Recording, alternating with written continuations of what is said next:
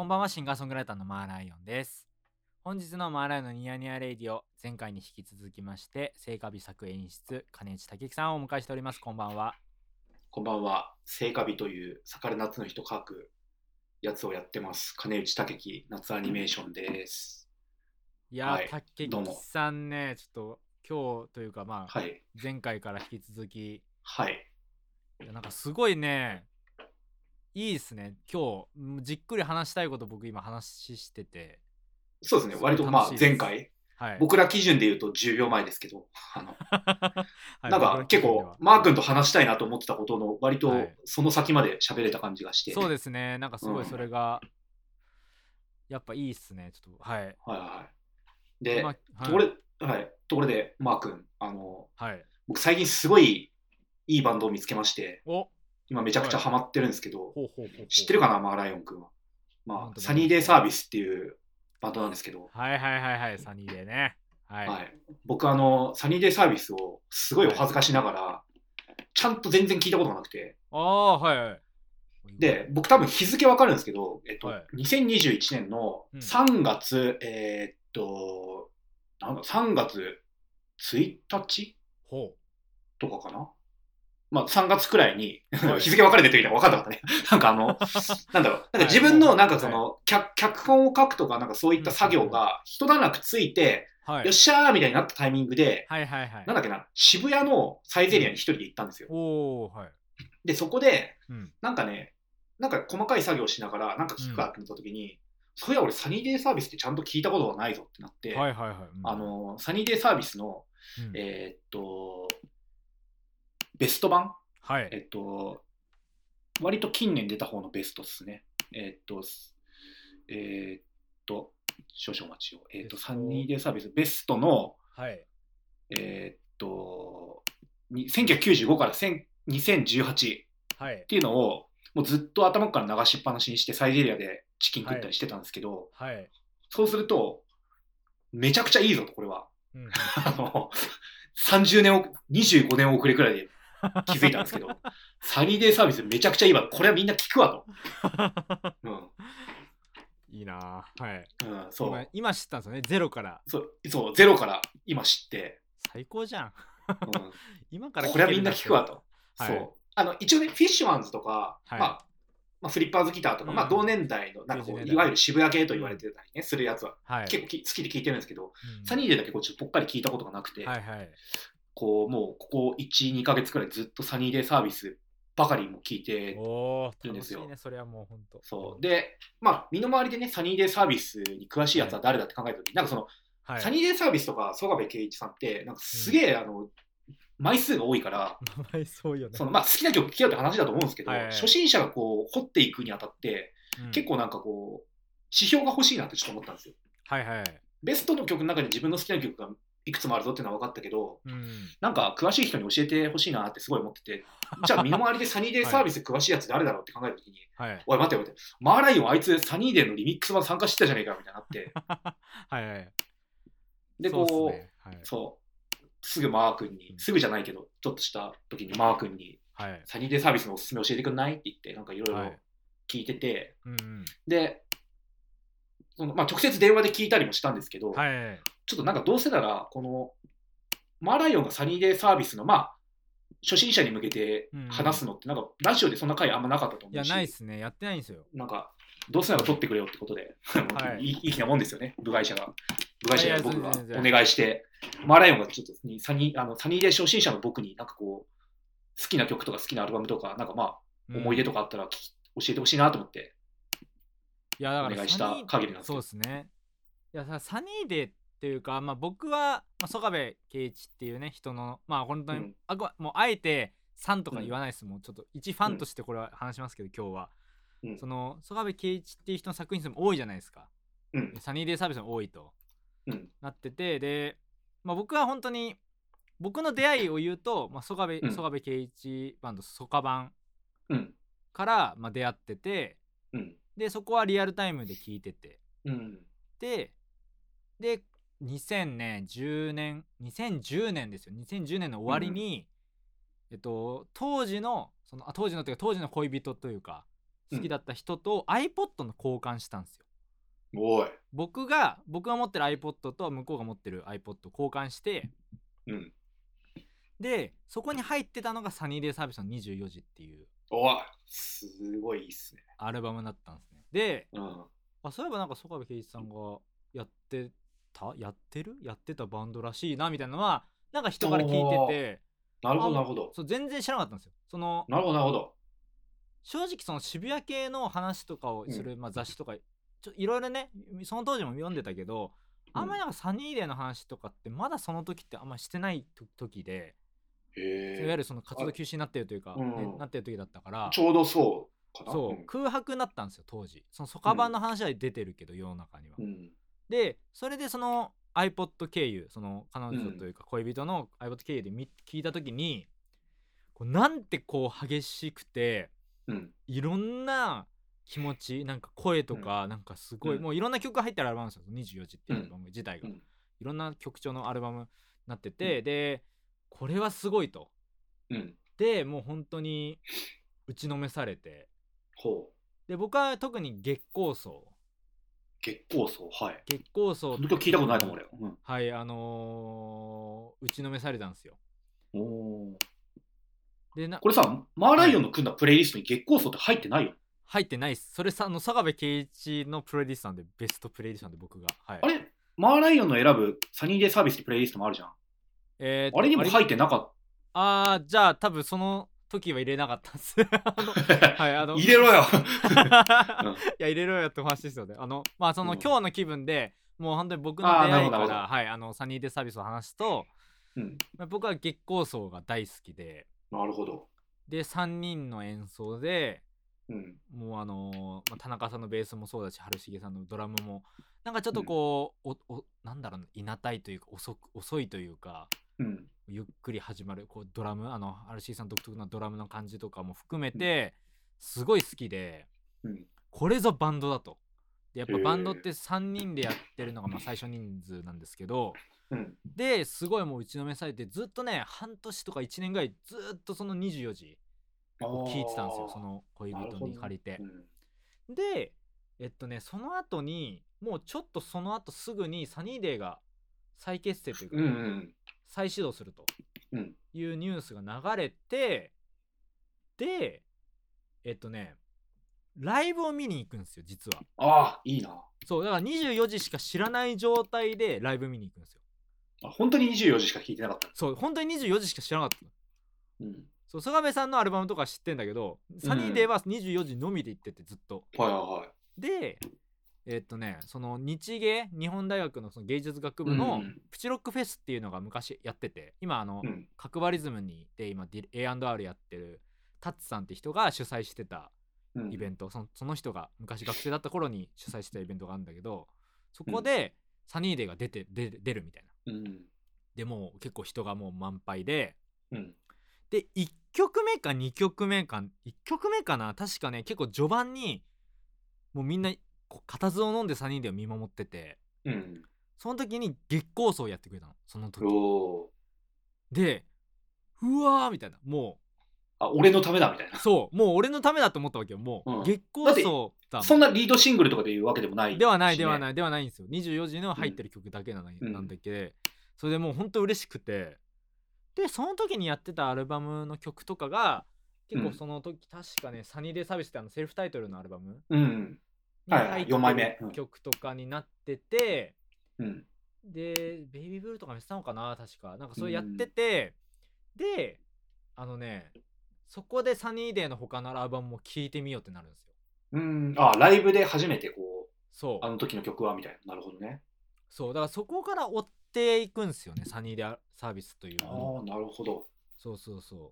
で24時っていうのがすごい調べるとすごい混沌とした時期というか、なんか仲があんまり良くなない頃っていうのがまあ情報がねとしてあってまあそそうれ本人から聞いたことないんですけど普通にネットの情報で知った情報なんですけど、なんかね、ウィキペディアがめちゃくちゃ詳しく書いてそうあって、詳しく書いてあるんなんかですよね、はい、詳しすぎて、多分なんかこう、当時の雑誌とかから引用しまくってると思うんだけはい。ど、そのアルバムごとのページに行くと、なんかそのうん。4枚目のサニーデーサービスがなんかもうバンドとして最長期みたいなはいことが書いてあって、24時無限くらいでなんかもう混沌としてわけがわかんないみたいはい書かれて、で、ラブアルバムになると、まあ、第一次解散の、はいラブア手前のラブアルバムになると、なんかもうバンドとしては崩壊状態だったみたいなのが書かれてあって、で、なんかその、あ、そうだったんだ、みたいな。はいだからなんかその、俺みたいなさ、なんかその、パッと聞きの素人がさ、見るとさ、あ、じゃあ24時と無限ってそんな重要じゃないアルバムなんだな、みたいな。なんか、はい正直なんかその最初は思っちゃう。なんかその、はいはいその4枚目のサニーデイサービスと、うんなんかこう、まあ、90年代でロックの名盤とされてる東京とかがすごい人気で、はい。なんか名盤としてあるけど、じゃあ他のは後回しでいいかなってちょっと思っちゃうんだけど、マーライオン的にはやっぱその5枚目の24時が。そうですね。やっぱダントツ。ですすごいつかまされたというのがあって、えー。うん。で、まあ、ちょっとそのサニーデーのライブを直接見る前になんかその田中さん、そのベースの田中さんと、田中さんが DJ で出演してるイベントに僕が弾き語りで出たりとかもしててなんかね人柄がすごい良かったんですよね 田中さんただただ。で話しててこの人が若い頃やってたバンドは、うんなんなんかどんなバンドなんだろうみたいな気持ちになってきたんですそのいわゆるその、うん会うのが先行してうん。すごい喋っててもすごい優しいしうんなんかいろんな知らない音楽を教えてくれるしみたいなのがあって、でそれでなんかね、えっとね、サニーデイサービスを掘り始めるんですよ。でど。えっとね、サニーデイサービスのそのそのタイトル曲のあタイトル、はい。セルフタイトルのアルバムあとの牧場みたいなジャケットの。そう、ん。無限を聞いてうん。でラブアルバム聞いてうん。そこからね愛と笑いの夜東京うん。若者たちって遡ってくって、あ、遡っていくの？最後最後に僕若者たちだったんですよ聞いたのが。なるほど。で結構だから特殊な聞き方だと思います。そのそうっすね、そう。確か普通の人は多分若者たちとかがすごい聞いてる人がいるのかな？多分そうらしいんですけど僕はむしろ東京が多分。あ東京か。東京ですね、はい。一番聞かれてんじゃないかな。聞。かれてんのかな？はい。初期初期っていうか、第一次第一期だと。そうですね。東京とかは僕全然通ってないんですよ。正直。あなるほど、なるほど。でこれはといつ通ったかっていうともう大学のうん。23だ2012年ぐらい。もうその、サニーデーもなんか活動し再開し始めてぐらいの時にうん。こう連連日聴き始めておー「まあ、恋に落ちたら」とか「えっと、うん。アジサイ」もそうだし、あ、実際ね、めちゃくちゃいい曲ですよね。い。や本当にそうなんですよ。なんか、僕、あの、基本的にその、さっき言ったさ、えっと、ベスト、はい、に1995から2018のベストはい、ばかり聞い、まあ、現状まだそれぐらいしかちゃんと聞いてないんですけど、はい。アジサイが始まった瞬間のさ、あの、最初のなんかさ、トゥルトゥルトゥはいー、トゥルトゥストゥトゥって、そうそう、ストリングスが始まった時のさ、はいあ、これはめちゃくちゃいい曲だぞ、みたいな。そうですねうん。あの後のアコギの入うんる音とかも最トゥントゥ高なんですよントゥントゥントゥンうん、そうそうそ最高なんですよう。ねいや、いいっすよね。いやめちゃめちゃいいっすねそこでやっぱりそのなんだろうどんどん曲曲がまあうん掘れば掘るほどうん。シングル曲もそう含めてアルバム曲も含めてめちゃくちゃいいとうん。そのその頃ってなんだろうな。2012年の頃とかってうん。僕多分ランプとかをランプのファーストとかそういう音あの、女の人が裸で横になってるジャケットのやつ。とかそうですね。まあそのランプ全体的にあの聞聞き直したりとかしててでまあレコファンとかでアルバイトし始めてた時期だったんで、急激にこう吸収する時期だったんですよその時、うん。あんまりしてもともと知らなかったんですけど。でと本当に同じ時期にあの、うん曽我部さんの曽我部圭一さんと、まあ、企画をやることになるんですよ一緒にうん。なんか知ってます、知ってます。そうで曽我部さんとはそのまあサニーデーはあんまり知らなかったんだけどうん。あのーえっとね、曽我部さんのね、えっと、アルバムタイトルが、あのね、えっと、ナイトコンサートかな、ナイト、えっとね、あの、ライブ版があるんですよ。はいはいはい。で、僕の、えっと、過去のアルバムに19歳っていう、あうん。のーライブ版が過去リリースされているんですけど、うんあの CD 限定で。はいで、えっと、そこで、あのね、そことあの曽我部さんのライブ版を同時のレコ発イベントみたいな。同日で、あの、おあのなんだろうな、えっと、なんだレコ発イベントをこう2日連続でやるみたいな。うん、結構そう思い切ったこう長い企画というかをやって、でそのナイトコンサートってあるライブ版が本当素晴らしくてうん。でここにその枯葉とかはい。枯葉とかが入ってるんです東京とかええでそれがまた良くてそれまではそこまで東京とかはあんまり聞いてこなかったんですけどうん。そのサニーデイサービスってセルフタイトルとかもそこまでねあんまり聞いてなかったんですよ僕そこうまで、ん。でソロで聞いてからもう一回サニーデイに戻ったりとかをなるほど、なるほど。してたんで、まあ、枯葉とかすごい好きです僕なるほどねうん、すごいですね。なんか、いいですね。幸せなあれですね。なんか、当人と、当人を目の前に、こう、なんか、ディスコグラフィーを遡ったり、追ったりできるって。そうっすね本当に今そうですね初めてこれ話してるんで今思えばそうですね、本当にだからその後とかがやっぱりなんだろうなそのまあそれこそサニーとかから、まあ、リアルタイムで聞くようになって、うん。そっからはもう普通に一リスナーとして常にリリ販売は販売開始とともにダンスというとかも聞いたりとかして。ダンスというのがってさ、あれ、リアルタイムで出た時にさ、結構、はい。これはやばいぞみたいになったんじゃないですか？あなりましたなりました。あのうん。その世の中的にもなってるし僕も確かね、うん。く瀬戸内海の旅行中に買ったんですよ僕、うん。でそこでその瀬戸内海の電車四国の電車、乗ってる最中に聞くサニーデイサービスが超最高でいいないやもうねドラムのこうフィルからのこうねうん入るじゃないですか、ここで、うん。やっぱこうねあのいちご畑で捕まえてが僕は大好きなんで、だから僕本当に月光荘うん。まあアジサイうん。いちご畑で捕まえてとかがやっぱ好きなんですよね僕はなんかちょっと抜けたところで、あの、はい。アルペジオが入るみたいな曲が好きってことそうですね、まあ、要は本当そういうことです、はい、好み好みが全部分かるようなもんですけどはい。まさに本当にそうでいちご畑捕まえてとかはなんか何回聞いても泣けるし、いやすごいっすよねあのうん。なんかねやっぱ音がバンドが3人で3人なのになんかすごいなっていう。うん。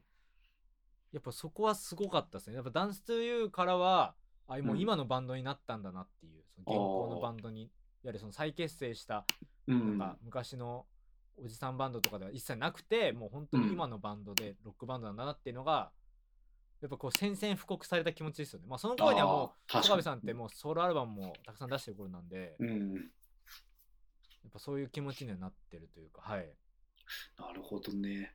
いいな。ダンスというようなんか、ね、その、ちゃんとリアルタイムで聞きたかったなっていうのが、やっぱなんかその、はい。僕なんか今、その、割と、かろうじて、その、アルバム単位でこう聞いてるのが、はい。その、まあ、ベスト版と、まあ、はい。オリジナルアルバムだとダンスというよは割と通しで聞いたりしてるんですよ。で、なんか、やっぱね、なんか、なんかで読んだんだけど、はい。ダンスというで9曲しか入ってないけど、なんか1曲、はい。本当頭に1個あったんだけど、なんか周りの人とかから、これ最初の曲なくていいんじゃないかみたいに言われて、はいはいアイマボーイから始まったみたいに聞いてて、はいだから9曲で38分で割とこじんまりとまとまったはい。アルバムなんだけど、なんかそのまとまり方もいいし、なんか曲の粒立ち揃いとかがもそうですね。う本当に素晴らしくて、はい。まあなんかパンチドランクラブソング、いちご畑で捕まえて、刹那、桜スーパーラブっていう、なんかその、ねその4つってなんかその、もう絶対ベストとかなんかシングルカットとかでされはい。るじゃないですか。なんかその、うっすね。なんかほぼ半分ぐらいリード曲であり、他の曲も全部素晴らしいみたいな。んなんかこのアルバムはやっぱ、そりゃ、そりゃな、みたいな感じだよ。いやだから本当にうん。サニーデーは本当すごいですね。そのダンストゥユーとかそのダンスあのダンストゥユーのリミックス版とかになってくると、はいはい。その冊子と一緒にリリリリースしたりとか、うん。やっぱそのリリースの仕方とかも込みでやっぱりこうリアルタイムで聴くべきバンドになっていくんですよね、だんだんとこう今の時代に合わせたような形でやっていったりとか、あとまあポップコーンあのバラッドポップコーンバラーズ。はいはバラとかもそうですけどリミックスというかまあうん。いろんな人とコラボするようなのが配信の時代になっていって、うん。一番最初に試してるっていうのがやっぱり曽我部圭一さん率いるうん。サニーデイサービスっていうのがあるので、やっぱそれがだからなんか先見の目もそうですけど、すごいっすなっていうのは。うんなんか Spotify のなんかあの一覧とか見てても思うけどさ、はいなんかここ3、4年くらいのなんかリリースの速さすごいよね。いや、本当に。リミックスとかなんか企画版とかも入れるとなんかほんと1年に2、3枚ずつくらい出してるいな。、そうなんですよ。うん本当にそうなんですよ。で、まあやっぱり僕は、まあ本当に、そうですねだから僕のその武井さんに勧める曲っていうとまあ、うん今もう2018年なのかそのサニーデイサービスがベスト版、うんまたはいはいはい。組み直したのがあるんですけど、うん。作り直したのがであのそこにあのあの2つのハートっていうはいはいはい。はいあの曲がうん。ニューミックス。ニューミックスっていうのがあって、でこれニューミックスって何なのかっていうとその晴茂さんがね、ど亡くなられてしまったドラムの晴茂さんがその再結成後に出し出たアルバムの曲なんですけどうん。それのなんかそのファーストテイクを、うん。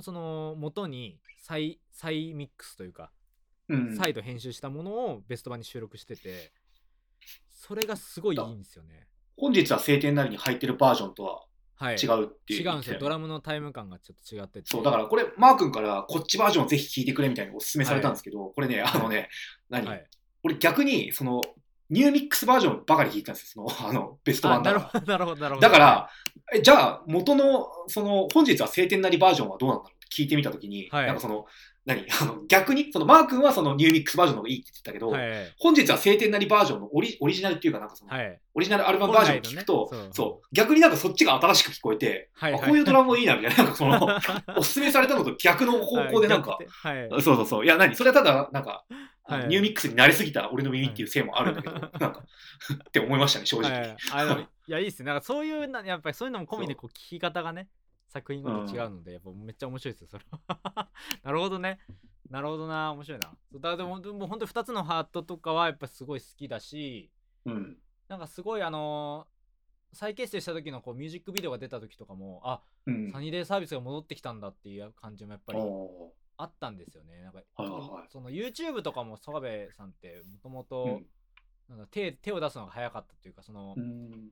ま、ソカ版のその魔法のバスに乗っかってって曲ありますけど、うん。それもやっぱりまだ YouTube みんなでみんながミュージックビデオとか出さん出す時代じゃない頃からうん。出してたので、なるほど。そういうのとかをこうリアルタイムで追っていくっていう意味だとこうやっぱこうど同時代性っていうんですかそのその時代で聴くべき音楽っていうのはやっぱりサニーデイサービスにはあるのかなというのはなるほど。い思います、や、だから、ソロおよびソカ版をね、ちょっとね、ちゃんとサニーデーをしゃぶり尽くしてからにしようかな、ちょっと思ってて。いやもう幸せもんっすよ今から楽いやそうえさっきね、だからマーライオンに、あの、はい曽我部圭一さんベストみたいなのをこう送ってもらったんですよ、あマーライオンが選んだ。はいはいそれで、ちょっと最初の方だけ聞いたんですよね。あのあはいテレフォンラブ、ときめきライブバージョン。もうその時点でクソほど良くて、テレフォンラブの ときめきライブバージョン。まあはいまあ、好きになった以上ね、このテレフォンラブときめきライブバージョンは聞聞こうと思いますけど、ちょっと、ちゃんとサニーデーをもう、ビャーって、ある程度聞いてからちょっとこう、曽我部圭一青いいいっすね。そこ版を行こうかなって思ってますね、いいですね。今のところは。はい。いや本なのでねあのうん。うん。じ次回とか次次回くらいはちょっと曽我部圭一を語るマーライオンいやいやいやもう本当に。い回もやってほしいんですけど、や僕そのニヤニヤレイディオをね、はい。私欲のために使っていいのかわかんないですけど、はい。いやありがたいです。あの僕はだから曽我部圭一特集号そのミュージックマガジンの曽我部圭一特集号で僕文章書いてるぐらいめちゃくちゃ好で。すよね。きなので、もうはいはい本当に、あ、ちょっとそれ読むわ、読まなきゃ。あそれぜひぜひあのうん。僕もアルバムレビュー多分3枚4枚ぐらい書いてるのでうん。結構本気で書いてますあのはいえーえ、何について書いたの？それは。えっと、それは、えっと、ソカ、ソカ版かな？ソカ版のアルバム3枚ぐらい書いてた。なるほど。はい。で、あと、まあ、曽我部圭一という人に対しての、うん。かんえっと、思ってることとかを書いてます。曽我部さんに関しての。はい。そうですね。なるほど、なるほど。え、ちょっと、はいあの、僕の好きな曲あげていいですか？ああ、聞きたいです。はい。ちょっとそれについてなんかこう、いや、きいろいろね、その、にわかだから、なんかその、あ、その曲は実はこういう意味でとか、なんか、俺はこういう観点で聞くよとか、なんかそういうのがあればね、はいちょっと聞きたいんですよ。ああ、わかりました。はい。教えてください。僕な多分えはい。多分一番好きな曲が、まあ、はい魔法ですよね。はい。めっちゃいいっすね。はい。ラブアルバムに入ったり、シングルカットもされて、うん魔法、あとね、これも同じラブアルバムなんですけど、夜のメロディー。ああ、夜のメロディー。はい。もう最高ですね。え、ちょっとまずちょっとこの第一期、えっ、と、ラストアルバムである、うんラブアルバム周りの曲についてちょっと話したいんですけど、はい。やっぱね、そのベスト版聴いてるときに、なんか、はい。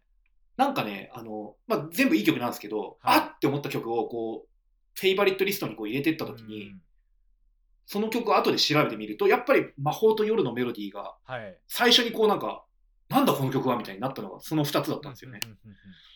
で、改めてなんかその2000年に出たラブアルバムを調べてみると、なんかもう、はい。バンドとしてはなんかもう、あの、崩壊状態で、ほぼ周りの人に作ってもらったみたいに書いてあって、はい。で、なんかその、それをなんか、ツイッターでさ、なんかあの、魔法がめちゃくちゃいいみたいに書いたら、まあ、うん。サニーデー好きの、なんか、人たちからも、なんかリップがあったりして、うん。なんかこう、バンドとしては、なんかもう、崩壊状態で、杉浦ムにほぼ作っ何、トラック、何、ビートとか作ってもらったらしいよ、みたいなこと言ったりして、あ、じゃあバンドとしてのサニーデー、サニーデーじゃ、あんまり、そんな言えないアルバムなんだな、みたいな、なんか、うん。とんでもないアルバムを好きになっちまったもんだなって、ちょっと正直思ったりもしたんですけど。はいはい。にしても、やっぱ、まあ、まずちょっと夜のメロディーから喋りたいんですけど、はい。てか単純にさ、今の季節感としてさ、夜のメロディーってあれ、春の夜の歌じゃないですか。そうですねもう、今の季節にぴったりすぎませんか？いや最高ですようん。あの本当に僕いろいろ演劇とか見に行っててうん。な夜のメロディー流す演劇結構何回か見てるんですけどあ、そうなんだ。あの危ねえ、俺、使っちゃうとこだったよ。いやなんかもうほんとずるいやろって思っちゃってそのうん。あまりにもなんかそういう演劇をいっぱい見てきちゃって一時、うんうんそりゃいいだろうみあ、そうなんだ。それぐらいなんかあの状態ね、そんぐらい名曲なんだよ。なんか、まあ、はい。当たり前だけど、なんか、ちょっとさ、なんか、俺だけが好きな、あの曲みたいなイメージいたけど、まあ、みんな好きだな、そりゃ。そうですよみんな好きっすね。めちゃくちゃいいですからね、え、なんかさ、このさ、はい。歌の、なんかやっぱ、春の夜のうん感じとさ、あと何？あの、まあ、バンドとし、改めて読むと、歌詞読むとさ、なんかそのバンドとして、なんかこう、うん。終わりかけてるけど、なんか、漠然となんか夢だけが続いていくみたいなさ、はいはいはいはい。なんか感じを表したこの歌詞素晴らしくないですか？すごいっすよね。えだからもう何もかも飽きてしまってもまだ終わらない夢のようって、これなんかね、僕の持つ夢論とすごい近いっていうか、はいはい。はいなんかめちゃくちゃ、何？狂ってるからこそロマンティックじゃないですか。はいはい。もう全部飽きて、なんか、やめたいと思ってるけど、全然終わらない夢のようって、なんかそのね、感じが、本当に素晴らしくて。いやわかります、うん。これはねあだ音とかのね、うん。や。っぱ韻の踏み方とかその頭文字、うん。えっと、歌詞の小説ごとの頭文字とかもうん。ちゃんとこう、あ行とか、まあ、あとかおとかがすごいこう混じりながらやってて、へー聞いててねすごい気持ちいいんですよね。音の韻というか。歌い出しがねえですか？そうですよ。ねそのそこでやっぱこう引き込まれるというか。うん。聞く体制になるというかうん。やっぱすごいですよねまああと単純にまあ音もそうですしうん。僕はめちゃくちゃ好きなんですけどうん。確かにこれ、マーライオンも好きな曲リストに入れてて。はいいやもうめちゃめちゃ好きですよあのもうてかむなんかみんな好きって言い過ぎてなんかもうちょっと最近恥ずかしくなってるぐらい好きです、うんまあやっぱりまあまあめちゃめちゃ好きですえ夜のメロディーいや、いいっすはね。ひらひらと舞う花びらの中にいたですよ。いや、ほんといいな。僕だから夜のメロディー聞いて影響を受けて2曲ぐらい作ってますね、あ、本当に？はい。なるほどね。夜夜のシリーズというか、うはい。ん。夜のなんちゃらみたいな。なんなんだろうね、この春の夜ってやっぱさ、今なんか、まあ今、はい。あんまそんな、何、ひ人と会えない時期だとか言ってるけどさ、はい。なんかこう、春ってなんか、うん。その、まあ、暖かくなってってさ、夜になんか手ぶらで自由に歩き出せる、まあ、開放感って、はい。まあ、あるっちゃあるじゃないですか。なんかそれの、はい。はその感じが、まあ、まあ、そういう歌ってなんかいくつかあるんだろうけど、うん。にしてもやっぱりちょっとすごいよね、この曲。は。そうっすね。やっぱ身軽に、そうっすね。な確かにな。うん。なんか身軽だからこそさ、なんかその、何、うん。変な言い方だけど死の匂いじゃないけどさ、なんかもう、そうそう虚無感、虚無感すら内包してる身軽さっていう。はいはいそうそれがなんかその、バンドがもう終わりかけてるのに、まだ嫌でも続けてるっていうのと、なんかその、いううん情景とさ、なんかもうひらひらと舞う花びらの中にいたってめちゃくちゃ夢的な風景となんか合わせて歌詞にして書いてるじゃん。はい、はいだからもうなんか本当に完璧な曲だなと思って。いやそうですね。この曲ほんと完璧な曲ですね、めちゃくちゃいいっすよね。だ俺なんか多分ね、ラブアルバムが、今んとこね、あの、ちゃんと聴いてるのがラブアルバムと、うん。オリジナルアルバムで聴いてるのがラブアルバムと、ダンスというくらいなんであれなんですけど、やっぱ、ラブラブアルバムのなんかその、杉浦を起用して音のアプローチがめちゃくちゃ好きで、まあそれって多分なんか、ダンスミュージック感、はい、ダンスミュージックが結構好きだっていうのもあると思うんだけど、なんか最初のイントロのさ、てれれれれれれれみたいなさ、まあイントロとかアウトロとか、インタールードで使われてるなんか、あの感じからの夜のメロディーっていうのがなんかめちゃくちゃいいし、っていう中でやっぱ、うん、あのシングルカットもされてる魔法ですよね、本当に。いやだからこれを爆音でクラブとかで聴いてる人とかは最高ですよ本当に。やっぱクラブではよく流れるんですか？結構流れてたんじゃないですかね。僕もな56回聞いてますよライブハあそうなんだ。いや、これだから、まあ、そりゃ、そりゃね、流すよね。はい。アナログ版とかだとねやっぱりこういろんなミ,、うん。リミミックスあーミックスバージョンとかも入ってたりしてすごい結構よまあく CD でも多分入ってるのかな。あ入ってます入ってますはい。シングル版の方ではいうん、だから僕なんか最初に、なんか、サニーデーのアルバム聴いていくうちに、まあなんかサニーデーってバンドいいなっていうのはもちろんなんだけど、うん。この魔法っていう曲は、おそらくこの世で一番いい曲のうちの一つだろうっていうのがもう確信としてあって、はいはいはい。なんかもうそれこそ、なんかさっきもちょっと言ったけど、なんか電気グルーヴの虹とか、ああいうなんかはいどうしようもない、なんかちょっと長尺のダンスミュージックとかテクノミュージック感のあるポップソングみたいな中で、なんかこれ以上の曲ってあるんだろうかみたいなさ、なんかその、はい魔法ってなんか最初の方はその基本的なビートとさなんかボーカルだけなんだけどそれがだんだんさなんかこうなんだろうストリングスとかさなんか入ってるじゃん。はいトゥントゥントゥントゥントゥントゥントゥントゥントゥントゥントゥンとかさうんなんかチャカポコみたいなさ音がどんどん重なっていく感じとはいか入ってってなんかまあロックバンドって言われるかとそうじゃないのかもしれないけどうんなんか本当音像的にはいなんかもうこれ以上ないなっていう感じの曲ででこれも多分その J ロック史上の歌詞に残っちゃってるから、今更俺が言うことないと思うけどさはい。魔法をかけたよさっき君に気づかなかっただろう瞬きの瞬間だったってさなんかもう あの なんか何？はい。これ以上なんかロマンティックな歌詞ってこの世にないんじゃないかなってさちょっと思いません、本当 そうですね。うん。うん、ロマンチックをなんかねやっぱよ夜道に聴きたい曲ナンバーワンみたいなねうん。アルバムですよねえ魔法のさはい。イメージってどう？マー君的に。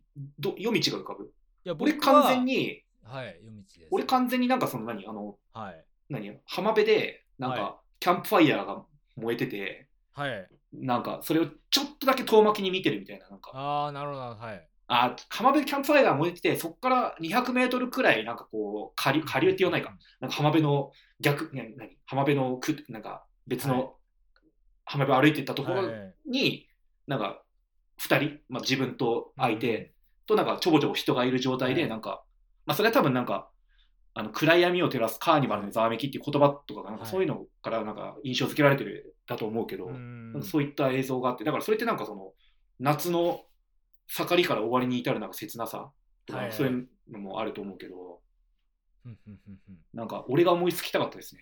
あ。瞬きの瞬あ間それはめちゃくちゃ思いますよ。うん。もう本当みんな思ったでしょうね聞いた人。うんあてかあれですね。うん歌詞読むと俺が今言ったこと全部歌詞に書かれてることでしたね。炎を囲んだ夏の終わり。真夜中の夜真夜中の海は静けさの色ってますそのまんまです。僕は結構夜道に聴きたい曲ですね、なんか夜道で聴いてたんでそのイメージが強くなっちゃってるってのもありますけど、なるほど。なんかそうですね。夜道に一人だけどなんか大勢でいる気分になりたい時とかに聴いてたうん。曲ですかね、魔法と夜のメロディーは、うん。うなんかそのかなんか僕の中にあるなんかカーニバル感カーニバルのなんか趣感みたいのがあってなんかその、はい。街とかではなんかそのめちゃくちゃ栄えてる、まあ、カーニバルとか年越しパーティーとかなんか行われてるのを、はい。なんか対岸とかちょっと離れた位置からわーっていうのをなんか遠巻きになんかそのそれこそ海辺とかでなんか眺めてる情緒みたいなのがめちゃくちゃ好きなんですね。具体的にそういったなんか作品があるのかって言われるとパッとは出てこないんですけど、はいはいはい。なんかその感じを一番こう表した曲だなっていうのが魔法で、いや、いいですよね。僕も大好きですよ。魔法、うん。夜のメロディー。でむしろだから、その魔法の中、あラブアルバムか、ラブアルバムの中できよく聴いてたのは、本当この2曲ですね、僕、本当。うんまあシングルカットされてるのが、はい。そう。うん、そこら辺です。まあ、あとあの恋は桃色あのああ、はい。のカカバーとかあるよ。はい。そうですね。そうですね。やっぱだから、その終わる直前というか、一度終わる直前のね、カバーの曲とかね。やっぱさ、ラブアルバムがさ、2曲目がめ夜のメロディーで春の夜で始まってさ、はい。7曲目の魔法でなんかこうちょっと夏の終わり感が出るみたいな、なんかちょっとうんうん春夏秋冬じゃないけど、なんかこはいう季節の移り変わりとなんか終わりの気配みたいなのがすごい。ああ、確かに。言われてみたら確かに。そうか。うん、確かに。なるほどね。そう、なんか、2000年、2000年の、なん、なんだっけな。夏終わりな ?7 月とかだっけななんか発売されてると思うんですよ、確か。はいはいはいはいそっかちゃんアルバム発売された月とか考えるとそっかたまんなかっただろうね、そう魔法のシングルが、うん、うんえっと、2000年の7月26日はいはいはいあいいだろうな、入ってるラブアルバムが9月20日ですあ、いいね。いいね。うん。とんでもないですね。発売日でもやばいうね。かましに来てるんですよね。確かに。やばいね。ほんとドンピシャの時に出してたね。そうそうそうそすごいな。う。で、俺、このなんか発売日っていうか、発売年にちょっとなんかこう、はい。なんだろう、シンクロに、シンクロニシティって言わないか、なんかちょっとあって思うのがあって、はい。僕の大好きな、あの、ラルク・アンシエルっていうバンドがあるんですけど、はいはいラルクね。ラルク・アンシエルの、えっと、うん。まあ、そラルクラルクも第一次活動休止、休まあ、はほぼ休止みたいなのラストアルバムが2000年のリアルってアルバムで、はいはい。それも結構なんか、あの、同じ時期に出てた感じで、ああそうなんですね。はい。そう、えっとね、リアルは何いつに出てたのかな？ちょっと待ってね。えーっと、リアルも多分2000年のその夏ぐらいに出てたはずで、おーじゃあ同時期にそうそう、同時期になんか、うんそう、2つのバンドがちょちょっとなんかこう、一回活動休止みうん。みたいなアルバムを出すってなってて、はい。なんか奇妙な符号みたいなのを感じたんですけどね。まあ別にそんなバンド、同時期にね、あれしたバンドなんでいくらでもあるんだろうけど。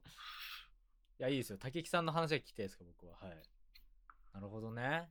うん。ああリアルね。ちょっとそれも聞いてみますわ僕。ラルクあんまり通ってきてないんで僕はあ、そうなんですか。はい。ラルカンシエルもね、ちょっと全然関係ない話しますけど、はい。その、なんだろう、えっと、サニーデイサービスが、はい。えっと、ラブアルバムで、なんかその杉浦ムを起用したりして、ちょっとだから、その、なんだろう、うん。あの、ダンスミュージックの方向と、なんかその、インディーロックの方向みたいなのを、こう、同時並行みたいな、なんか、さ、何？さ、バンド性のなんかこう方向性がちょっとなんか、ん二極、二極化って言わないか、なんか、瞑想というのは間違いだと思うんですけど、なんか二極化みたいな感じになったじゃないですか。はい。はいなんか、ラルカンシエルでも、なんか僕、イフのフューチャーがあったんじゃないかと思って、ラルカンシエルってなんかその2004年くらいにさ、ほら、レディーステディーゴーとかでさ、はい。再始動してさ、はい。なんかこう、まあ、国民的ロックバンド、ポップロックバンドとしてなんか、今もう確固たる地位を築いてると思うんですけど、はい。はい L'Arc-en-Ciel も実は、えっと、2000年に、うんうんうん。えっと、リミックスアルバムで、ユキヒロっていうドラマーの人がリミックスした、うん。 ectomorphed works っていうのが出てるんですよ。はいはいはいはい。で、 L'Arc-en-Ciel ってもう、90年代後半とかでもう J-POP の中でもかなり、もうトップアーティストだったじゃないですか。はいはいそうですね。何百万枚の頃ですよね。そうそうそう。うん。そんなもう超真っ盛りの時に、うん。 ectomorphed works っていうなんかリミックス版が出てて、これ、えっと、2000年の6月28日に出てるんですけど、ほうほうほう。 L'Arc-en-Ciel の比較的なんかダークだったりダウナーな曲をかなりディープなミックスして、もうとても J-POP とはかけ離れたようななんかインダストリアルとか、はいはいはまあ、へまあ、ヘビーメタルとか、なんかテクノとかにリミックスしたアルバムがあって、へえうん知らなかった。うん。だからなんか、下手したら、なんかその、これ完全に僕の陰謀論であり妄想ですけど、はい。そっち方向に発展していった L'Arc-en-Ciel の未来もあったんじゃないああなるほどね。そうそう。なないないんだけどね。うん。そう。はいだからなんか一回そのうん。リアルと、なんかその ectomorphed works っていうのが出た2000年の時点で、なんかまあ、一旦こうちょっと活動が、なんか休止みたいになるんですけど、そこでなんかこう ectomorphed works 側に行った L'Arc-en-Ciel はどうなってたんだろうみたいな、なんか 妄想をちょっとしちゃうなっていうのが、そのなんかラルクがサブスク1年くらい前に解禁されたんですけど、なんか、それで改めて好きなアルバムいろいろ聴いてるうちになんか、はいはいはい。そういや ectomorphed works ってあったよなみたいなのがあって、うんうんうん。うんうんなるほどね。でもそうかサニーでね。そうん。それぐらい同じ時期に出してたそうですね。ちなみにラルクのリアルも8月30日に出てたんでああすごい、まあ。じゃあ本当にリアルタイム。まあまあ近いですね。1ヶ月以内にラバムと出て近い近いよ。うん。なんかね、2000年のなんかこの夏の感じみたいなのってちょっとあんのかなと思ったりも。もしかしたらあんのかもね。その頃の雰囲気っていうか、そうそうそう。全然ね、あの、なんだろう、曲の感じとかって全然違うと思うんだけど、なんかちょっとこのなんかダンスミュージックにこう、うん。アプローチしかかるみたいな感じとかって、うん。その J-POP の流れとかでもあったのかなとか思ったりして、はいはいはい。うん、なるほどね。っていうのがあって、で、あと、すみませんね、また僕の好きな話曲の話になりますけど、えっと、ポップコーンバラッツに入ってる、あの、はい。花火っていう曲が、花火ね。めちゃめちゃいい曲だよね。これさ、あの、魔法であんだけ完璧なあれ出しといて、はい。花火も、なんか、ある意味それのなんかこ続編のようなう、ね。別、んそうそう、続編であり、なんかこ別のせなんだろうあのせう、別の別のサービスというか。う、はい、そう、別のサニーデイサービスであり、別のパラレルワールドじゃないけど、そうですね。うんこうなんか同じ恋人たちが別の可能性をなんか得てしまったみたいな感じの。曲だなってすごい思ってて。そう、あのーそうですね、うん。それが、えっ、と、ポップコーンバラズに入ってる花火なんですけど、で、これ紛らしいのが、あの、魔法のうん。シングル版のジャケットが花火のジャケットなんですよ。はいはいはいはい。あ僕、あの、LP 買ったんですけあど、、はい花火がめちゃくちゃ大量に打ち上がってるみたいな、もう、はい。長岡花火大大会じゃないとこんぐらい打ち上がんねえよぐらいの 密集した状態で打ち上がってる、うん。すごい素敵なジャケット、僕家に LP ね、ディスクユニオンにこの間、はいあの予約して買ったんですけど、うんうんそうで花で花火っていう曲がなんか改めて、まあ、そもううんうんうん16、7年後とかに出たわけなんですか、うんその魔法の後に。そうですねで。花火がさ、えっと、曲がさ、あのロネッツの Be My Baby と同じドラムうんをやってるじゃないですか。ダン、うんダダン、チダン、ダダン、チって、なんか、はい。最初あれが流れてきた時に、うんおみたいな。Be My Baby ドラムじゃんと思いき思い思いながらこう聞いたら、やっぱなんか Be My Baby ドラムの曲には名曲しかないっていうなんか法則がここでも発動するのかみたいな感じなんで。うんなるほどね。うん いいな。うん、いいですね。あ、確かにね。まあでも本当に、あの、まあイントロからいいですよね。花火は本当。うん、なんかさ、ちょっ、と、なんだろう、えっと、花火をさ、作ったあの時の、あの、曽我部さんの心境ってどうだったんだろうなってすげえなんか気になっちゃって。あーもう花火の頃だどうなんだろうね。坂部さんの。なんかはな、まあもちろんその Be My Baby のドラムを使ってるっていうのは、まあなんかもう意識的にやってることだとは思うんですけど、はい。なんかこれもさ、なんかこう、外はまるでお祭りのような明るさとかさ、はいなんか、そのこれもなんかちょっとカーニバル的なイメージがあるじゃないですかう。んうんうんでもなんかその魔法とちょっと違って、なんかあの夏の終わりの切なさっていうより、なんか花火ってなんかもうちょっとさ、あのホールニューワールド感っていうかさ、あのアラジンの、なんかこう、新婚旅行感みたいなのがすごい強いなって思ってて、はい。なんかこう、歌詞でもさ、なんかこうスフィンクスとか盗賊とか、なんか砂漠とか、なんかその、なんだろう、中東っぽいさ、なんかこうワードがいろいろ出てきて、はい。なんかこう、ここのイメージとかってどっから出てきたんだろうなって、なんかすごい気になったんですよね。確かに。ピラミッドの上打ち上がる花火を君と見ていたい、スフィンクスと盗賊が踊る、揺れる幻ってさ、確かに。なんか、うん。なんか多分、本当にその、エジプトとか中東とかのイメージがうんどっから出てきたんだろうなっていうのがすごい僕気になっちゃって、確かにでね。、う。ん。いや、でもめちゃくちゃいいんですよね。なんか、スフィンクスと盗賊が踊るって、なんかさ、盗賊って言葉をこんななんかこう、ロマンティックに歌えるのっていいなってなんか思ったりして。確かに確かで、これ完全に僕の陰謀論ですよ。にはい。完全に僕の陰謀論なんですけど、あのね、はい花火に、ちょっとこれパクリとかいう意味じゃなくて、本当に曲調とか雰囲気、および歌詞、歌詞、まあ、歌詞も言うたら似てる曲があって、はい。白鳥恵美子の、はい。えっと、夢の行方っていう曲があるんですよ。はいはいはいはい。これ、えっと、あの、サブスクにないんですけど、はいはい YouTube とかでは聴けると思うんですけど、これが、ドラえもん、のび太のドラビアンナイトっていう、ドラえもんの映画の11、2作目くらいかな、の曲のエンディングなんですけど、はい。なんかね、曲調もちょっとね、どこか花火と似てる感じで、ほうほうほうほう。で、その、まあ、これが主題歌として使われたドラえもんののび太のドラビアンナイトって、まあ、うんうんうんあの、アラビアンナイトモチーフのお話なんで、まあ、砂漠とかね、盗賊とか、はい。まあ出てくるんですね。まあ、その、そういったアラビアンナイトとか、なんかこう、アラジン的なモチーフがたくさん出てくるんですよ。まあ、砂漠、はいその、砂漠とかも出てくるし。うんうんうんで、なんか、この曲とすごい対をなしてるな、花火はって、俺、ちょっと思っちゃって。なんか、なんか俺、わかんない。俺がもし曽我部圭一で花火を作ったとしたら、はい。俺はそのドラえもんファンなんで、夢の行方からの内在的影響のもとに作ったんだろうな、みたいな。なんかもうそう、いやでも、マジで、ただの陰謀論ですけど、はい。あって、最近はなんかその、だから花火と、その、はい。白鳥恵美子の夢の行方をこう、あの並行して聞いたりしてます。すごいな。めっちゃ熱心に聞いてるじゃん。うん、坂部あ、さん喜びますよそんな。本当ですか。いや、そう、だから、なんかその、うん。あーその曲花聞きたいな、ううん。んあ、あの、ちょっと YouTube のリンク後で送っときますね。はい聞きますわ、だからな、そう、なんかその、花火の、その、砂漠のイメージとかどっから来たんだろうなというのが一番僕が知りたいことですね。ちょっと今度、曽我部さんにもしもしあったら聞いといてください。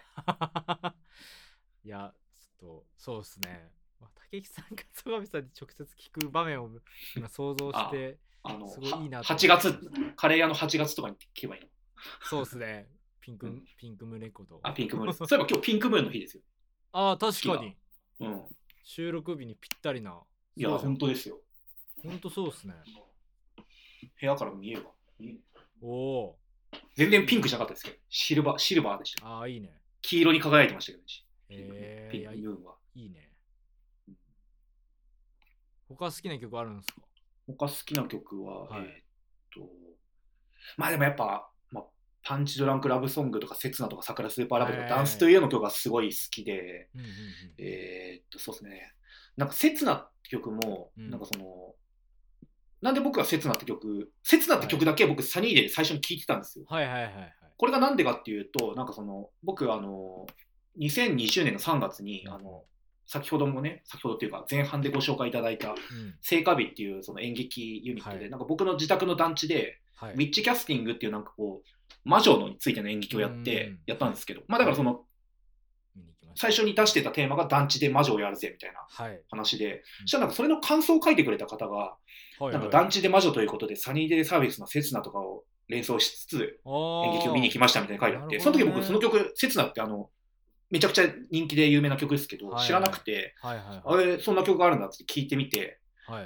なんか、その、だ勝手にそのうん自分の演劇を見てくれた人のツイートによって、なんか、刹那って曲が、なんか、自分の中でその、自分の作った作品のなんかテーマ、うん。裏テーマソングみたいな感じに、はい。まあ、リンクしたんですね。そう、リンクしちゃって、うんなんかすごいなんか他人とは思えないな、みたいな感じにお思っちゃっおて。うん。ーなるほどね。ほうほうほう。で、刹那でもさ、出てくるけどさ、なんか、うん。曽我部さんってさ、やっぱ多分音楽めちゃくちゃ好きな人だからさ、あなんかその既存のさ、なんかその、うん。洋楽とかのさ、うん。その、いい感じのこう、何？うん。小気味いい引用みたいなのをすごい使ってるなって思って、はいはい。はい刹那のさ、夕暮れの街切り取って、ピンクの呪文かける魔女たちの季節ってさ、魔女たちの季節っていうのも、多分、ドノバンのあのシーズン・オブ・ザ・ウィッチって曲から撮ってるだろうし、ああなるほどなんかそねのはいはいはいはい。なんかロックリスナーからすると、なんかそういう細かいさ、その、うんうん。インフミって言わないか、なんかその、ちょちっちゃな引用みたいなのがすごい嬉しくて、うんはいはいはい。そういうのがやっぱりなんかフックになってると思うんですよね。はいはいはい。マークの大好きなあの24時に入ってる、うん。えっと、さよなら街の恋人たちってはい。曲にも、あの、うん。デブでヨロヨロの太陽を、ななねばみたいな、あるじゃないですか。あるね。あのデブでヨロヨロの太陽っていうのもさ、あの、ピンク・フロイドのさ、原始神母ってアルバムに入ってる、フファット・オールド・サンって曲の邦題がデブでヨロヨロの太陽なんで、まあ明らかにそこから撮ってるでしょうし。なるほどなるほどで、これサブスクでは聞けないんですけど、あのサニーデイサービスのさ、あの最初のデモがさ、えっと、うん。インターステラー・オーバードライブ、星空のドライブってやつだったらしくて、はいはいはい。それもピンク・フロイドのあのファーストアルバムに入ってる、インターステラー・オーバードライブ、まあ、星空のドライブって曲からの引用だろうし、はいはいはい。なんか音楽性的には別にそんな近くはないと思うけど、なんかピンク・フロイド的なモチーフってなんかサニーデイサービスたまに使うなってすごい思って、はいはいはいはい。どうなんですかね、そこら辺、曽我部さんとピンク・フロイド。いやあのねあ澤井さんとはねピンク・フロイドの話一回もしたことないんだけど でもね、うん。絶対好き好きだと思う、うん。好きだと思うし多分そのあのピンク・フロイドの話をしてる文章をいくつか読んだ記憶がああるわ。そうなんだね。あやっぱりそういうことか。なんですねなるほどね。そうかなるほど、うん。僕が分かってなかったです。多分だからセリフタイトルのさ、なんかあのはい。牧場のなんか遠目に牛がいはい。るアルバムとかもさ、それこそまああー原始神母的な、そうですね。まあ、はい。それちょっと安易かもしれないけどさ、なんかそういうイメージもあるだろうし、そうですねちっちゃい系がねうん、確かに確かにだからそこら辺のピンク・フロイド引用とかもなんか面白いなと思ったりしますよね。なるほどな。いうん。いいねとかどうだったんですか？いいね。いや、いいねもね、まだね、あ、いいねもね、割と最近聞いてるんですよ。ああはい。そう。いいいいなんてそれこそリアルタイムじゃないですか。ほぼほぼもう。ん、あリアルタイムだけど、去年俺まだちゃんと聞いてなかったんで、あのマーライオンが T シャツ着てるなっていうぐらいにしか。マー君と夏に会うとね、い。いねはい T シャツをずっと着てたんで、そうっすね。ずっと聞いてたんで去年の夏は。そうそうそう。うん。はいそうですね。いや、やっぱいいねはね、あの、まあ、これもシンシングルカットはされてないのか、まあ、うん。だ何リード曲である春の風。はい。今夜でっかい車にぶつかって死んじゃおうかなってさ、あれ本当に良くて、はい。なんかその、前なんか別のサニーデイ好きの人と話してる時にはい。もなんかその話になったんですけど、はい。そのさ、春の風のさ、最初のさ、今夜でっかいブルブ車にぶつかって死んじゃおうかなってさ、あれ多分、ザ・スミスの There is a light that never goes out っていう歌の、はいはい。はい And if a double decker was in the both of us, はいはい crash by myself is a heavenly way to die のさ、なんかあの、2トントラックが僕らが運転してる車にぶつかって、そのまま死んじゃい、君の横で死んじゃいたいみたいな歌あるんですけど、はい。なんかそこの引用じゃないかって話になるほどね。で、はいはいそれでなんか僕が、いや、意図してやってるのか分かんないですけど、そのダブルデッカーバースのさ、2階建てバスのデッカーっていうのとさ、今夜でっかいのさ、デッカでそこを踏んで、何？スミなスとるほど。はインいはい。踏みをしてるんじゃないかっていうのがあ仮説があって、あいやでも絶対それ多分合ってる気がするななんとなく。あ、本当に？うん。っていうのと、あとあれですね、うん。えっと、マライオも参加してるさ、もっといいね。はいあるじゃないですか。うん。もっといいねの、えっと、えっと、あれだ。えーっと、あれ出てこない。もっといいねのさ、えっと、ハイハワイユーが、えっと、カバーしてるバージョンの、それえっとね。は春の風かな、はい。春の風か。そう。でもさ、あの、それ、スミスのディスチャーミングマンのイントロをさ、はいはいはい。まあなんか丸々持ってきてるたりするから、はなんか、その、なんだろう、カバー、カバー、カバー相手っていうか、なんかカ,、はい。カバーしたハイハワイユーからも、なんか目くばせ返しがついてるみたいはいはいはいはい。なのがあって、なんかすげえいいなって思いましなるほどね。うんうんうんた。うん。僕あのそのリミックス参加うん、させてその話ちょっと聞きたいです。うん。るんですけどあのまあリミックスするからにあのパラデータっていううんうん。まあそのまあ僕らが光っていられない夜にっていう曲の、まあ楽器ごとのパート別の、うんうん。まあ音音源データをいただくんですよ。やっぱりリミックスってそういうのもらえるんだ、すげえ。そうなんですよ。で、まあ、僕もリミックスやるのほぼほぼ初めてか初めてだったんで、まあなんかサニーデーのそのバラバラのさデータをさもらうことないじゃないですか、そんな。うん。で初めて聞いた時に楽器ごとに聞いてみたんですよ。うん。再生してたらやっぱこうんう。なめちゃくちゃ綺麗でその一つ一つの楽器がうん。綺麗にもなってるとなんかもうん。うもうこれがこう名曲というか名盤のこう音源なんだっていうあのをあ。なんだろう突きつけられたというか、まあ、なかなかやっぱ人の音源をバラバラでもらうってなかなか、んいやなんなんつうの受け取らないから、うん。みあのなんだろう録音エンジニアじゃない限りは、すごいそれが新鮮だったしうん。あここになんか一つ一つの音があサニーデーサービスだっていうかそのねドラムは変わってしまったんですけどうん。確実にやっぱサニーデーの音だったからうん。結構本当に感動したんですよね部屋で。いでうん。去年ってその、まあね、コロナでどどこも行けなかったから部屋でずっとこうそのリミックスの曲を聴いてて、うん。ああねこうやってアルバムができていったのかとかを。なるほどね。すごい励まされてましたね。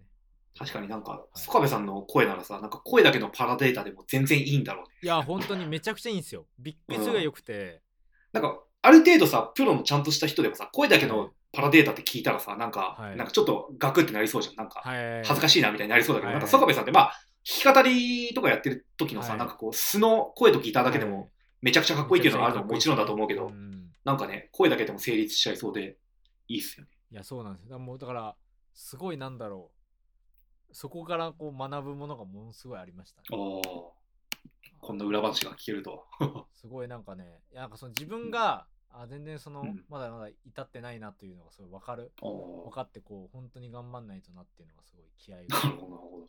入りましたすごい、うんえ、なんか、マー君のまたサニーデーのおすすめのこととかちょっと聞きたいんですけど、なんかすみません、僕が適当なこと喋りすぎちゃった。僕はやっぱり「いいねが」まうんあ、。ずば抜けていいなと思っててえー、やっぱそこはもうぶっちぎりっすよね、なんかそのまあ本日は晴天なりとかサニーとか、うん。まあいい曲もあってでやっぱこう、まあ、聞いてはいるんですけど、うんなんかサニーデーってやっぱ全曲ずっとなんだ聴きつけ続けられた曲アルバムって僕正直あんまりな,、ないというか、まあ、こういううん。小場で言っていいのか分かんないですけどなんかあんまりそのまあもちろん好きなんですけどうん。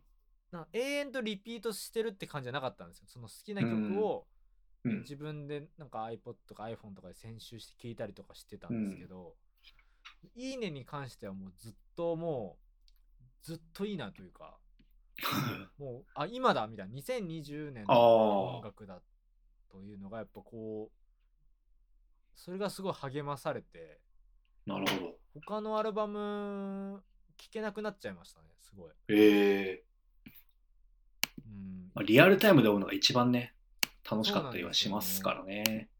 ちょっと次、じゃあ、いいね聞こうかな。いいねばかり聞こうかな。今、だから、ダンストゥーユーか、はいあのね、ベストか自分がはい好きな曲を入れた、なんかやつしか聞いてないんだけど。はい。だから僕はむしろ去年いいねを聞きすぎて、もういいね聞けなくなっちゃったというか、もうああ、なるほどね聞きすぎ。ちゃったんで、あのーうん。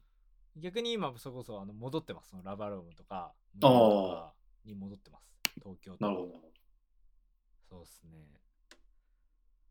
そうっすね、そうっすね。もうほんとサニーデー、あとまあサニーデーの思い出だと、なんかその僕がまあニヤニヤレコードっていうレコードをやってるんですけど、そのチリジリズっていうね、あのシンガポールのうんミュージシャンと、あうんの遠距離でやってるバンドがあるんですけど、それのまあササシャ君っていうシンガポールにね住んでるあのバングラデシュ人のあの友達に、あのうんザ・シーのあのレコード、うんあのうんをプレゼントして、プ。レゼントしてあの聞いてるみたいですね、彼は。おおサニーデーを。はい。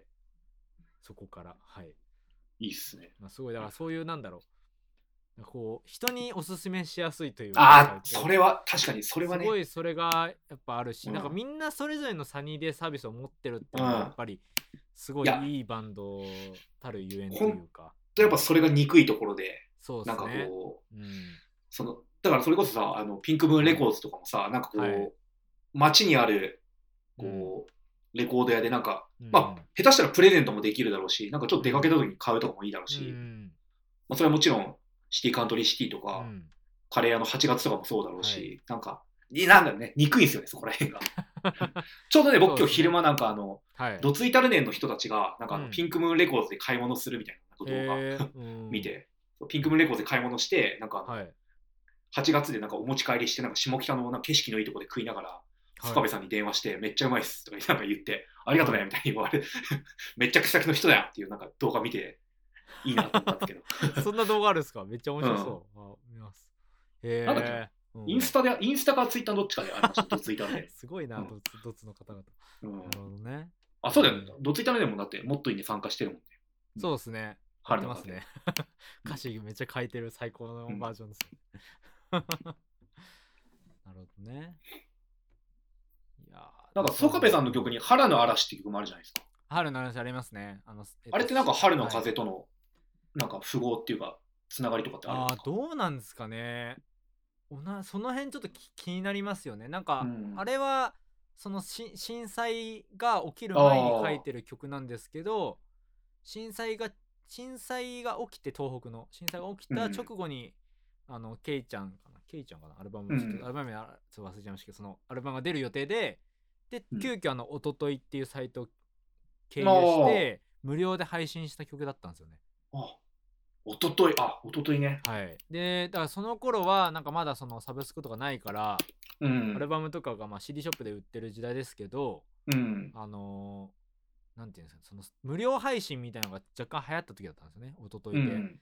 無料で1あありましたね。うん。そうそうそう。その頃の「春の嵐」っていう曲だったんで僕はちょうど大学入学する年だったんでうんすごいそのなんか2011年の頃のこう思い出というか温度感をうん春の嵐聞くとすごい思い出すというか、ええまあ確かに震災とかなんかそういう象徴的な出来事があると、なんかその頃見聞きしてたもののイメージって残ったりするよね。そうですね。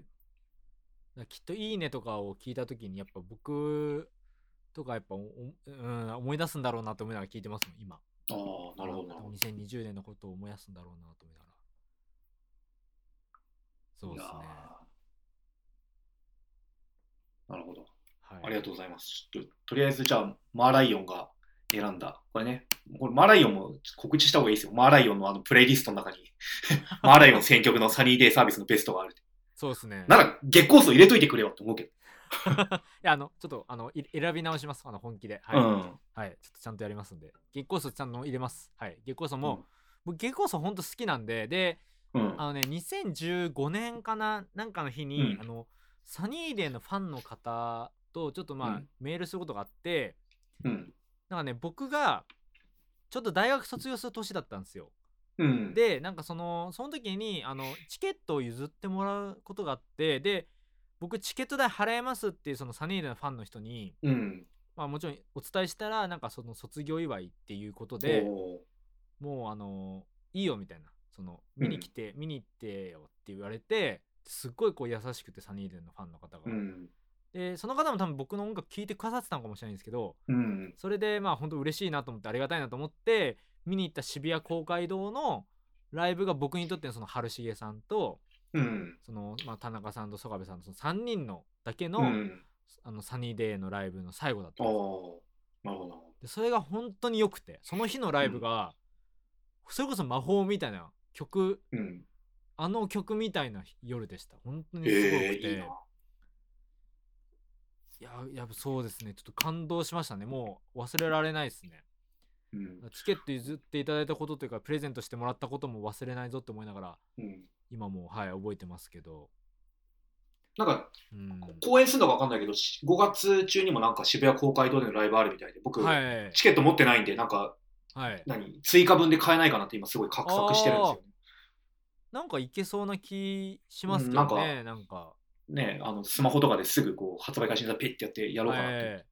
今一番さ、こう、熱々な状態だし、なんなら春の夜じゃないですか。いやほんとそうっすね。そう。春の夜にちょっとサニーで見に行かないとダメだ、これはってなって。ああうん。僕も行こっかな。う え行っていいっすか？んぜひぜひ。ちょっと、うん。当日券とかないかな？さ売り切れちゃってるかなどう、どうなんだろう？今だって、入場規制とかもあるかもしれないから、あんまねり。、あとなんか延期の延期とかやってるんでサニーで。その、うん。なんかその辺とかがもうなんかチケットとっくに売売りは売り払ってるものを売ってるのかあなんだその日のライブかもしれないんでちょっとはい調べます一回。うん。いやーそうっすね。サニーデーの話はいいですね、やっぱり。いいですね。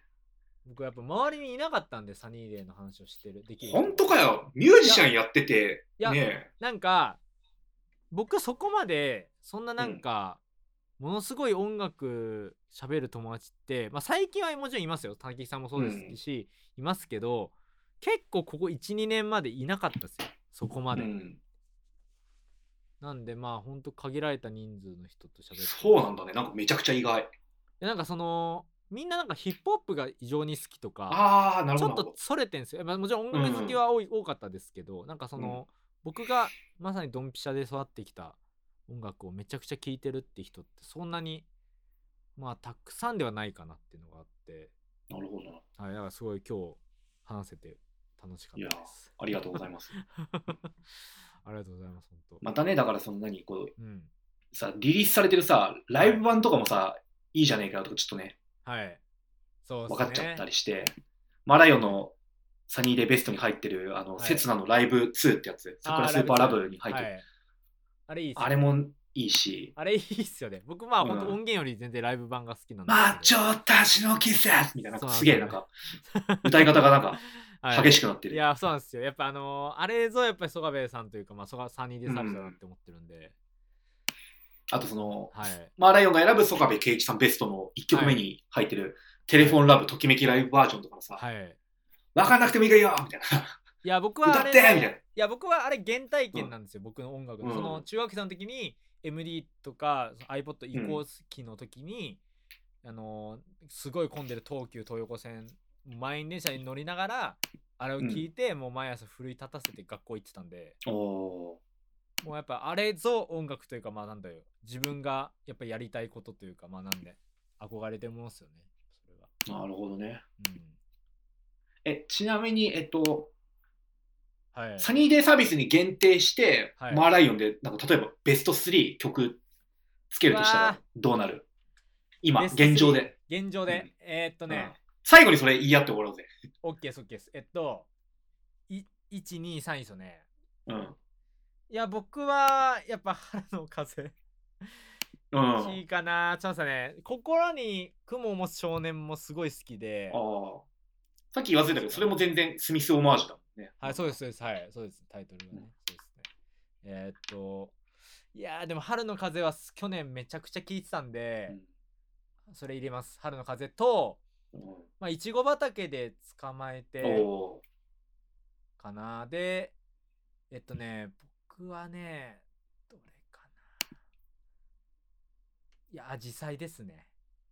はい。アジサイちょっと入るよね、これは。いやーそうっすね。やっぱアジサイ入っちゃいますね。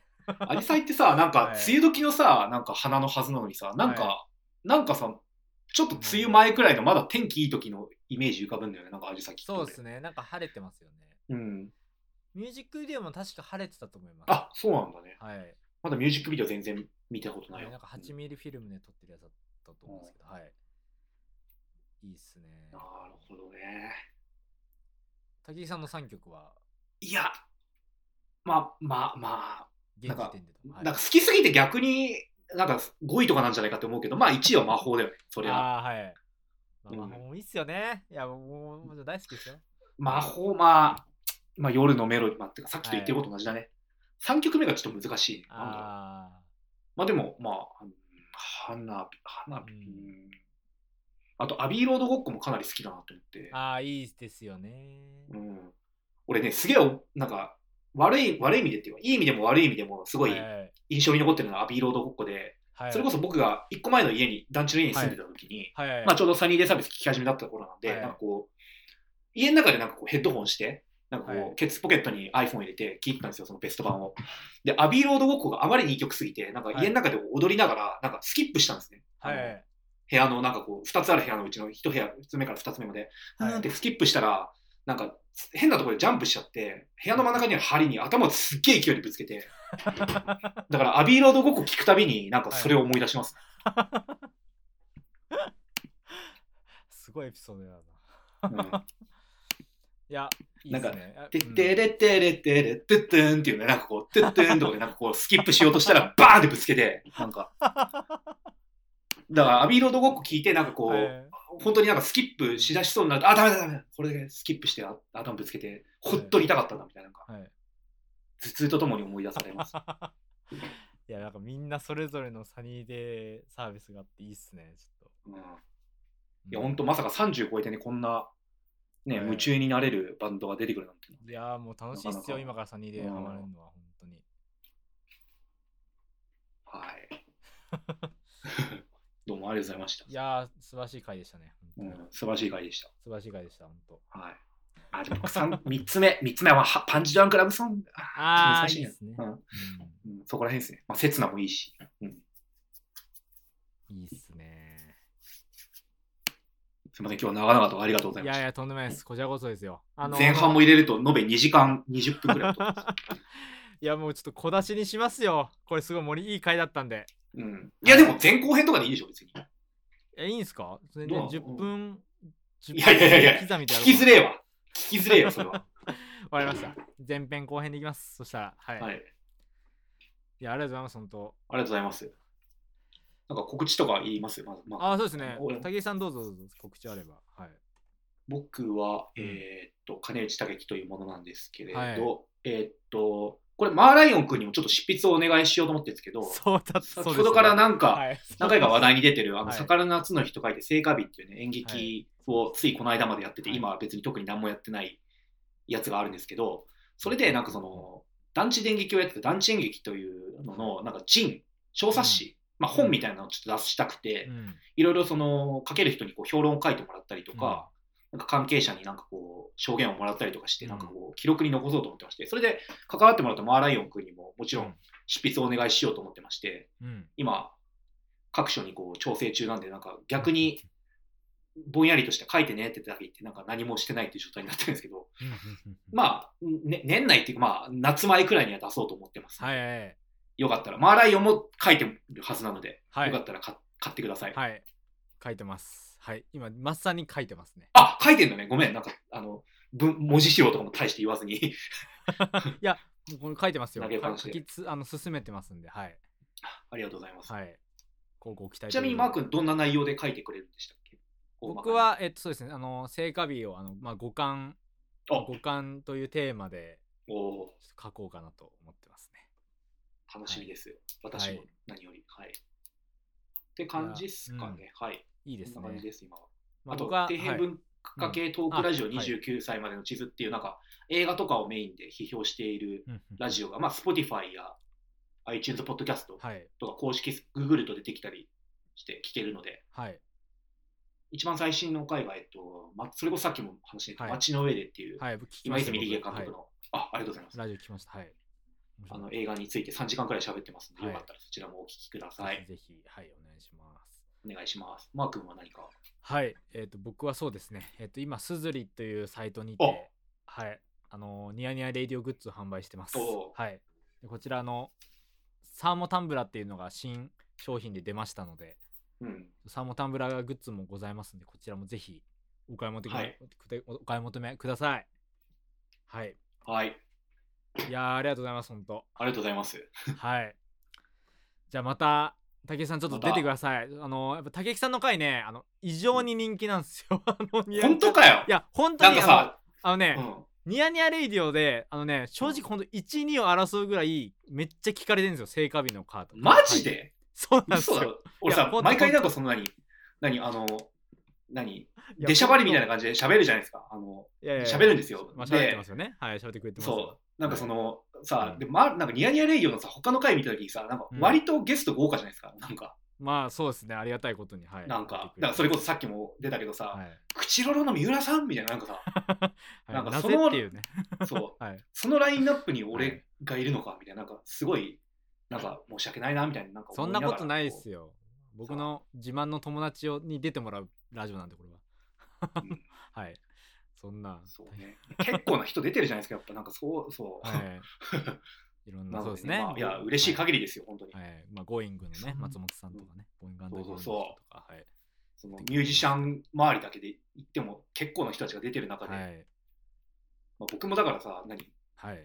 なんか自分でなんかやってますってかろうじて言ってるけどさ、もうドはいフリーターですからね。収入の少ない。いやいやうんあのね、いや芸術収入のないフリーターですからね。そんな、いやいや、やってたでしょ、半年に1回ずっと演劇、まあまあまあ新作、半年に1回どころじゃないですよ。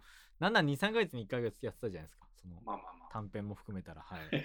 なんで、一時期はね。はい。ねえそうですよ。もちろん、いや、でも嬉しいそんな、そんな聞いてもらえ、聞いてもらえたんですよ。いや、めちゃくちゃね、なんかね、僕と武井さんのやりとりで人気なんですよ。人気っていうかね、あの、あの、そうや、あの、そういう楽しかったですって言ってくださる方が、感想もなんだよ。いくつか。俺にも言ってくれよ、感想。え、ちょっとその感想転転送して。わかりました。あのね、自己肯定感を高めるためにね、僕あの、はい。自分とかが褒められてる、なんか文章とかあったらす すぐスクショして、パソコンにフォルダに入れてるんですよ。これ あの、あの、あの、アフターシックスジャンクションとかの構成作家やってる古川光さんがやってるって、あの、あのアフターシックスジャンクションで聞いて、俺もやろうって言って褒めフォルダを作ってやってるんですけど。ありがとうございます。そう。ですね。じゃこの回も伸びるといいっすね。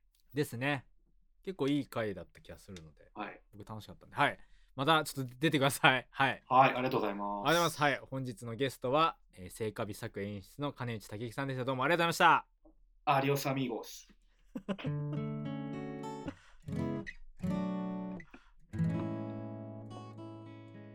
マーライオンのニヤニヤレイディオはお便り、ご感想をお待ちしております。